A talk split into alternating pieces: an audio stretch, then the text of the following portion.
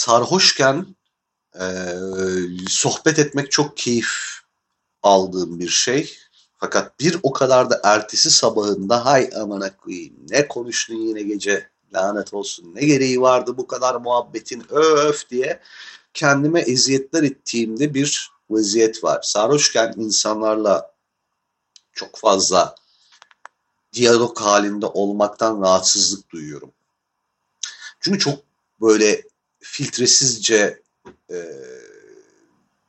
konuşabiliyorum ve ben kontrol delisi bir insan olduğum için iplerinden kurtulmuş bir konuşma stili beni çok mutlu etmiyor. Ben çok dediğimi tartmaya gayret ederim her zaman. Normalde. Birkaç alternatif anlamını falan düşünürüm söyleyeceğim lafın ki yanlış anlaşılmasın falan neyse. Ama gel gelelim. Bazen öyle denk geliyor işte. Yani sarhoşken bir laflayacağını tutuyor ve önünü alamıyorsun. Lüzumsuz samimiyetlere giriyorum mesela sarhoşken. Lüzumsuz derken şöyle yani değmeyecek biriyle samimi oluyorum falan gibi bir üstten cilt tavırdan bahsetmiyorum ama ne gereği vardı? Anladın mı? Hani ne gereği vardı bu kadar samimiyetin? Yani bu, bunu bunu böyle anlattığım zaman kafanızda çok oturmuyor da e, ben taksiciyi yemeğe götürecek kadar samimi oluyorum anladın mı? Hani eve dönerken bildiğim taksiyle yolda muhabbeti o 15 dakikada öyle bir noktaya getiriyorum ki ya kalk senle bir kokoreçe gidiyoruz siktir et gitmiyorum eve deyip adamı çok sevdiğim bir kokoreççiye götürebiliyorum mesela. Ve taksiciler de hiç hayır demiyor amına. Ya deli misin siktir git evine demiyor mesela. Kalkıyor geliyor. Bana da öylesi denk geliyor taksicinin. Çok ilginç bir şekilde yani. Anladın mı hani çok girmemen gereken samimiyetlere giriyorumdaki seviyeyi. Ve hoşnut değilim bu durumdan. Bilhassa mesela bu ara insan yüzü görmek konusunda ekstra bir e, arzusuzluk var. Bulamadım doğru kelimeyi. İstemiyorum yani kimseyle muhatap olmak bu ara. Ekstra daha bir daha bir yoğun o hissiyat.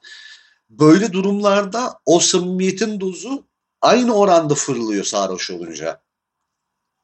Birlikte eve çıkma kararı falan alırım yani birileriyle. O derece böyle lüzumsuz bir samimiyet.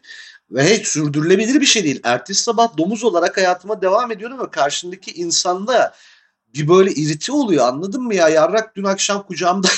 hani o, hani iş oraya gidiyor. Ne oldu şimdi bu tavırlar ne sikerim senin belanı noktasına geliyor. Instagram'dan insanlarla ekleşiyorum falan. Niye yani? Hani takip etmeyeceksin, bir şey yapmayacaksın. Bir kere bir daha yüzünü görmeyeceksin adamın. Ekleşiyorsun Instagram'a. Ne mana? Taksiciyi eklemişim bir sefer Instagram'dan öyle. Yakışır kardeşime böyle yüz emojisi falan atmış. Yüz sayı olarak yüz falan. Onu göndermiş böyle bir şeyime. Bu kim amına koyayım dedim baktım taksici. Adamla yani o, evet 15 dakika sürüyor. Ya. İçtiğim yerden taksiyle 15 dakika sürüyor. 15 dakikada ne konuştun da adamla Instagram'dan ekleştik yani. Enteresan bir şey. Yani bu çeneye vurma da değil. Başka bir şey bu anladın mı? İlginç. Bana bak geçen gün biri mesaj attı şey dedi işte abi dedi işte dedi reklamcılık anılarını mıdır? Yani reklamcılık anılarını anlattı çok güzel onlar falan filan. Ya moruk reklamcılık anıları değil güzel olan. Ben güzelmiş gibi anlatıyorum. Benim işim, benim olayım bu. Anlatma. Bana Allah laf eveliği yapsın diye böyle ekstra bir, bir şey koymuş gönderirken anladın mı? Ben hayatımın önemli bir kısmını konuşarak kazandım. Yani laf ebeliği beni bir yerden bir yere taşıdı. Benim konuşarak ikna edemeyeceğim hiçbir insan ve onu ikna edemeyeceğim hiçbir konu yok. Anladın mı? İlginç bir müzakere yeteneğim var benim. Hani Allah tarafından öyle çok da müthiş işlere yaramayan bir müzakere yeteneği verilmiş bana. Ben konuşuyorum ve ikna ediyorum. Konuşuyorum ve ha dedirtiyorum. Dinletiyorum mesela. Ne anlattı diye sor. Bir saat sonra üç kelimesi aklına gelmez bir saat beni dinlemiştir falan böyle bir vaziyetim var benim. Bu da var ne acayip adamım diye anlattığım bir şey değil. Çoğu zaman benim acayip de böyle gururlandığım bir özellik de değildir bu. Bir kere her şeyden evvel yorucu artı ben birilerini dinlemek istiyorken kendimi hep anlatırken buluyorum. İşte de mesela çok işime yaradı bu benim. Ama şu yönden de kaçtı bana. İşime yaradığı kısmı anlatacağım önce. Sunumları hep ben yapıyordum ve mutlaka satıyordum o sunumları. Pazarlayabiliyordum çünkü anlatarak. İrticalen bile yaptığım zaman e, rahatlıkla kotarabiliyordum meseleyi. E, ona hazırlık yapmama bile gerek yok. Ben orada bir beş dakika böyle bir ortamı kokladıktan sonra nabza göre şerbeti vere vere e, bir krizi lehimize çevirebiliyordum mesela işte.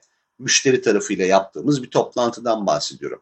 Güzel olan tarafı evet bu söylediğim kısım hani krizleri fırsata çevirebilecek kadar böyle bir e, kelime cambazlığı yapıyorsun falan filan. Ama kötü olan tarafı da şu. Yazarım, yazarlıktan başka her şeyi yapıyorum ama koyayım yani hani bütün mesuliyet üstüme biniyor. Oturup böyle ya mesela reklam ajansında reklam yazarının işi kadar keyifli bir iş yok. Üretim bandının en başındasın. Senden çıkacak fikirden sonra gelişecek her şey. Sen yazacaksın, teslim edeceksin. Sonra tasarımcısı, o subusu ağlasın dursun. Onlar mesailere kalırken sen bir anı içebiliyorsun mesela. O kadar sana giren çıkan olmuyor. Üretim bandının çünkü en başındasın sen. O anlamda. Ama benim işim orada bitmiyordu ki anasını satayım. Sunumu da ben yapacağım. E tasarımlara da ben bakayım. Onu da öyle yapayım. Bunu da böyle yapayım. Bu sefer böyle durduk yere mesuliyet alıyordum üstüme bunu yaptığım için. Sen kotarırsın Emrah. Şimdi Emrah sunacak falan. Ben hiç unutmuyorum.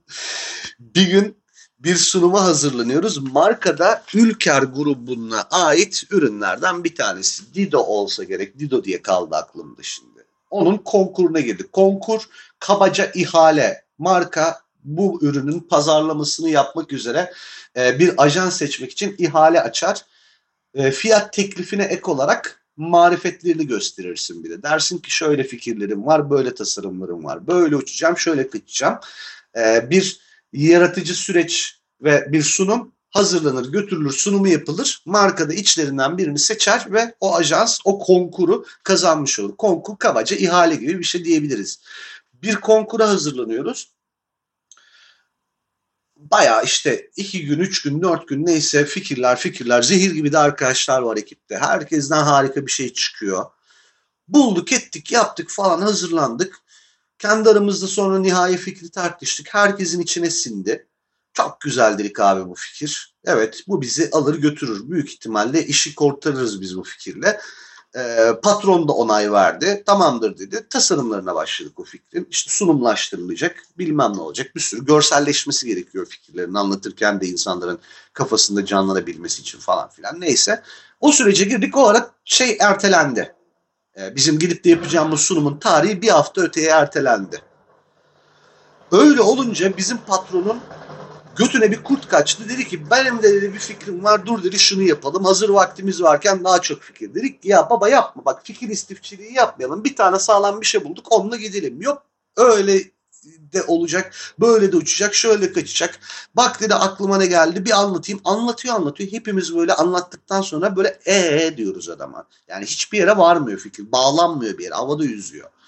Adama, adam da patron şimdi çok da tepesine çıkamıyorsun ama yani diyoruz ki abi yapma hani e deyip kalıyoruz burada. Bak hani burada çalışan bir şey var çalışanla gidelim. Yok dedi arkadaş iki tane fikir olsun iki sunum olsun öyleydi böyleydi en tehlikeli şeydir. Bak ölüyü fazla yıkarsan osurur. Yıkadın bitti bırak kurcalama çalışan bir şey buldun kurcalamayacaksın daha fazla. Onun orası bunun burası şurasına da kuş kondu değil mi girme. İyi fikir varsa park et. Kenara yazsan arkana. Kurcalarsan boku çıkıyor.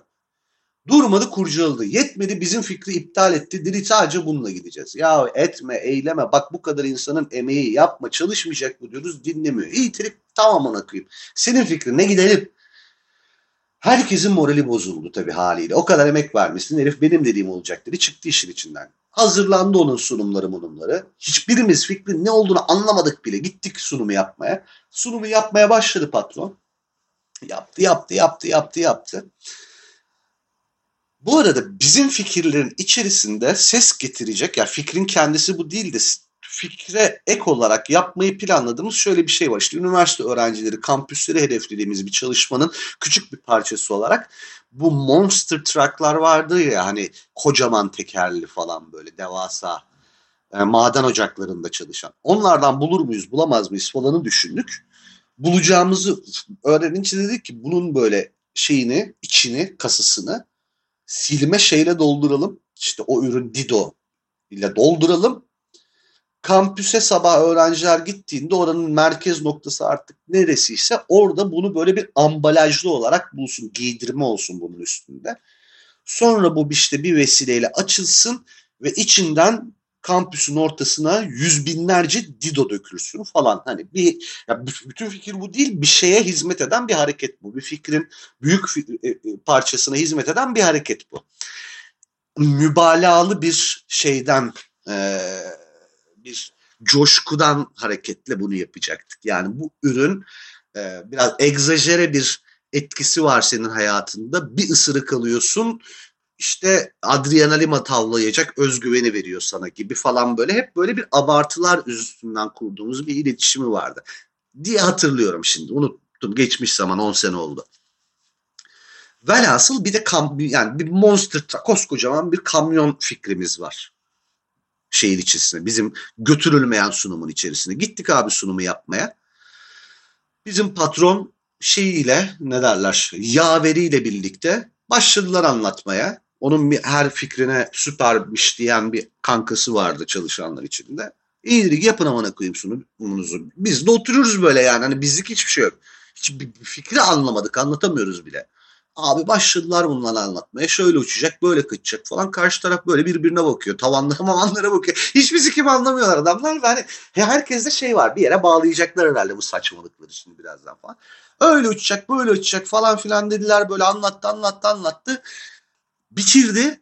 Karşı taraf direkt böyle ee dedi. Ben böyle amına kodumun çocuğu bak diye hani parmağım hani gördün mü orası bu çocuğu biz bir haftadır sana bunu söylüyoruz diye öyle kenardan böyle içimden şak yaptım. Ne yaptığımı anlamışsınızdır herhalde sesten şunun sesinden.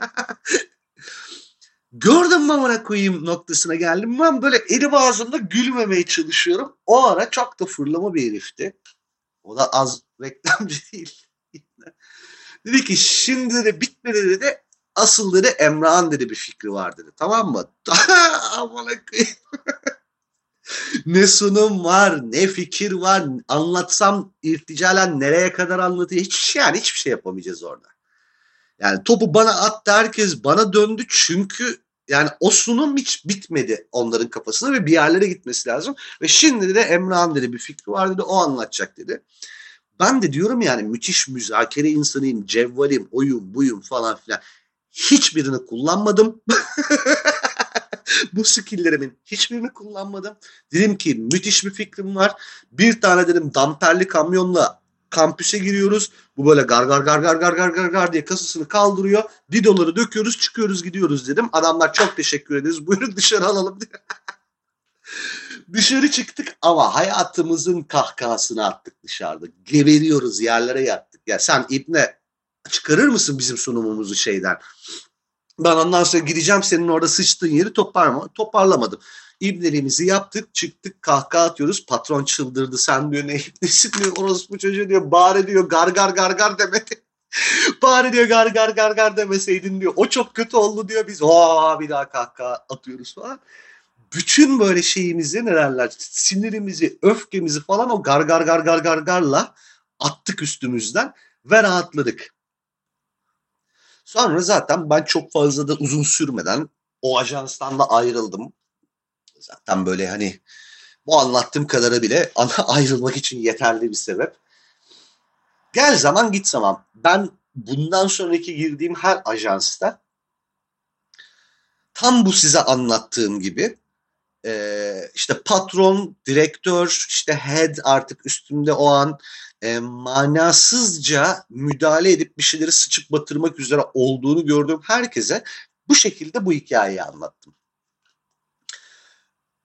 Hiç şey yapmadan abi ne olur kapa çeneni ve siktir git demeden çok tatlı bir kapa çeneni ve siktir git deme yöntemimdir bu benim.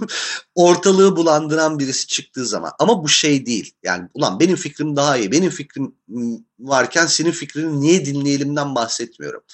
Bir şey bulunmuş artık tamam her şey yolunda çalışıyor. Kurcalamayın bunu. Yani hep söylediğim bir şey var ya benim. Ee, bunu size hep söylemediğimi fark ettim. Bunu size hep söylemedim fark ettim. Hep söylediğim bir şey var benim şeyde. E, fikir bulmalar onlarla bunlarla alakalı. basit düşün. Basit, çok basit. Basit, basit, basit, basit. Hiç bizim işimizi yapmayan herhangi birisine anlattığın zaman aa çok tatlı fikirmiş diyeceği ve kafasında bir şeyler canlandırabileceği fikre odaklan. Boğulma detaylar arasında. Gözünün önündekileri görmeye çalış. Önce bir fikir bulmaya çalışma hemen. Hemen bir fikir sıçmaya çalışma. Önce bir bak bakayım mesela fikir bulmak üzere hizmet ettiğin marka ne iş yapıyor? Onlardan gelen bir siktir et. Onlar kendilerini nasıl anlattıklarıyla hareket etme. Sen onların bir DNA'sını anlamaya çalış. Benim mesela her zaman izlediğim metodolojim şuydu. Bir fikir bulmayla ilgili. Bu reklamcılıkla alakalı yaptığım şey ama hayatın her alanına uygulayabileceğin kadar da e, iş, iş, iş gören bir metodoloji. Bir marka geldi ve sana şey dedi e, bizim pazarlamamızı üstlenin yani reklam çalışmalarımızı üstlenin brief bu biz de buyuz. Teşekkürler koyuyorum ben kenara mesela onlardan gelenleri hiç ellemiyorum hiç öyle bir şey yok ortada. Önce bunlar kimmiş diye bir Hazreti Google'da yolculuğa çıkıyorum. Ne zaman kurulmuş, ne olmuş, ne bitmiş. Ya adam gönderdi zaten sana. Sen niye internette arıyorsun? Hayır. Birileri bunlar içinde söylüyor. İnternetteki varlıkları ne? Dijital dünyada ne durumdalar bunlar? Yani dijital dünyada bu adamların yerine e, kim bunlarla ilgili bir memnuniyetsizlik beyan etmiş bir yerlerde? Nerede yanlış yalan bilgiler var? Tık diye arayınca patronunu bulabiliyor muyum? Tık diye arayınca işte patronunun oğlunu görebiliyor muyum mesela? Anladın mı? Niye? Ne alaka diyeceksiniz. Türk şirketi ise bu. Eğer ben tık tık tık tık böyle bunları bulabiliyorsam bu birazcık böyle sana şey yolu da açıyor. Şirketin ruh halini, şirketin sahiplerinin kim olduklarından hareketle rahatlıkla çözebilme imkanı sağlıyor sana. İnanamayacağınız kadar büyük kurumsal anasının gözü şirket böyle adını duyduğunda vay be diyeceğin şirket var ki bir tane dalayarak patron bazen onun oğlu bazen onun erkek kardeşinin e, ruh haliyle şekillenmiş onların kültürsüzlüğü o kurumun kültürsüzlüğü halini almış mesela. Bunu da biliyor olmak, buna da hazırlanıyor olmak önemli. Ben bunlara bir bakarım ama bu bahsettiğim bir günüme ayırdığım bir çalışma değil. Şöyle bir 10 dakika bir bakarım bakayım. Önce karşımda kurumsal bir şirket mi varmış yoksa kurumsal şirket ambalajına sokulmuş bir bakkal dükkanı ile mi muhatabıza bir bakarım. Mesela hiç yanıltmamıştır bu çalışma beni. Her zaman Önce bir müşteriyi stalklamak lazım. Patronu, hatta sana mail atan insanları da onlar kimmiş, nereden çıkmış, nereye girmiş. Bunlarla ilgili de çünkü çok başarılı e, anılarım vardır. Belki bahsetmişimdir, belki de e, atlamışımdır bilmiyorum ama bir ara yine anlatırım. Bundan sonrası en önemli kısmı şu. Bu her iş için ödev yapıyorsan ödev için geçerli bir metodoloji. Ee, işte bir yazı yazacaksan onun için geçerli bir metodoloji. Bu marka ne markası? Gıda, alt kırılımı ne? İşte atıyorum salladım ton balığı. Başıma gelen örnek olduğu için ton balığından örnek veriyorum. Ton balığı markası. Şuraya kadar araştıracaksın abi. Bir, bir Türkiye'de bu ton balığı işini kimler yapıyor? İki, dünyada bu işi yapanlar kimler? En büyükler kimlermiş? Hangi yıllar arasında yani bu, bu sektörün mazisi ne? Kaç yıldır bu iş yapılıyor? Üç, yapılmış reklamlar. En büyükler hangi reklamları yapmış? Dört, ton balığı ne? Ton balığı nereden çıkar? Nasıl yakalanır? Hangi yoldan gelir? Nasıl işlenir de rafa gider? Bunların her birini sanki ben ton balığı işine girecekmişimcesine çalışırım. Bak fikir yok. Fikir çalışmıyorum. İşi çalışıyorum. İşi öğreniyorum. Artık dünyada kaç çeşit ton balığı olduğundan başlayıp hangi ton balıklarının bizim soframıza geldiğine kadar ton balığına dair bütün şehir efsaneleri de dahil olmak üzere bütün detayları öğrendikten sonra dünyada bu işle ilgili yapılmış bütün reklamlara baktıktan sonra o reklamlarda ton balığının nesini sattıklarını yani ne diye pazarladıklarını öğrendikten sonra zaten fikrin çıkıyor ortaya. Zaten fikir ben buradayım diye bas bas bağırmaya başlıyor sana. Fikir diyor ki ton balığının şu özelliğini Türkiye'de eğer ki promote edersen insanlar bu ürüne saldıracak. Çok çok aslında e, basit bir metot bu. Doğru şekilde yaparsan, yalap şap göz ucuyla göt ucuyla sik ucuyla değil de kendini vere vere yaparsan gün sonunda bütün bu research sürecini tamamladığında kucağında fikir buluyorsun zaten. Ekstra bir kafa patlatmaya gerek kalmıyor. Fikri hiç bunları yapmadan sıçarsan e, ondan sonra gar gar gar gar gar gar gar gar geliyor. Gar gar gar gar olmamak için ayağı yere basan, ağzından çıkanı kulağın duyuyor mu testleri yapılmış bir fikri bulmak için önce dersine çok iyi çalışacaksın. Ve müşteriye gittiğin zaman müşteriye bu sunumu yaptığını müşteri şeyi görüyor. Vay amına koyayım beni bende diye biliyor bu herif diyor dinlerken. Maça 2-0 önde başlıyorsun.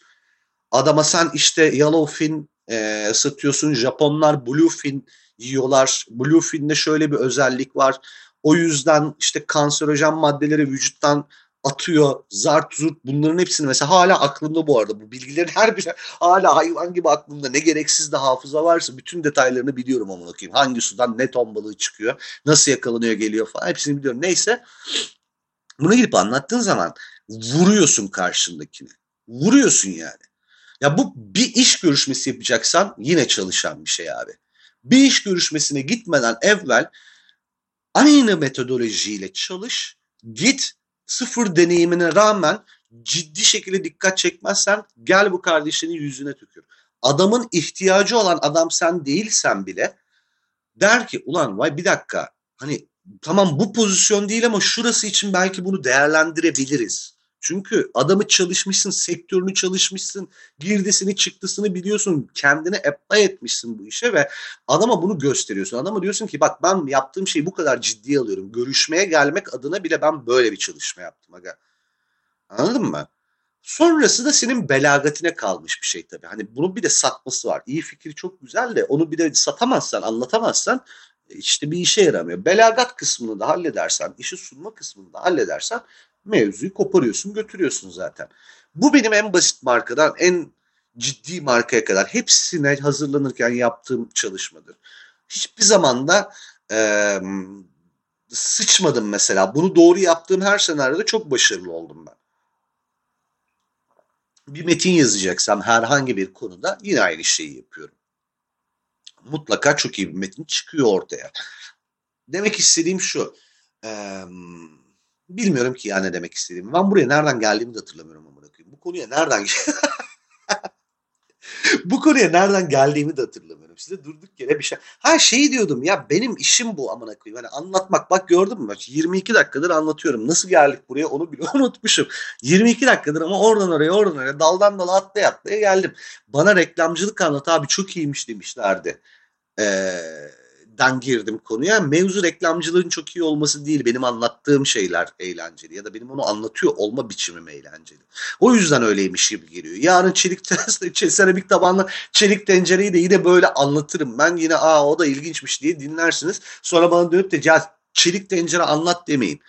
Bir tek şey feedback'i geldi. Onu onu göz ardı edemiyorum. Ona da bir ara döneceğim. Seks içerikli cinsellik içerikli anlattığın her şey çok ilgimi çekiyor. Bilhassa onları dinliyorum diye bir feedback gelmişti. Böyle konularla ilgili bir şey anlatmadan önce mutlaka bir şey görmüş ve tetiklenmiş oluyorum sosyal medyada falan. Öyle bir şey görürsem ilk fırsatta size sokuşlu mokuşlu memeli şeyde e, podcast'te yaparım. Ama o zamana kadar müebbet karantina bitti.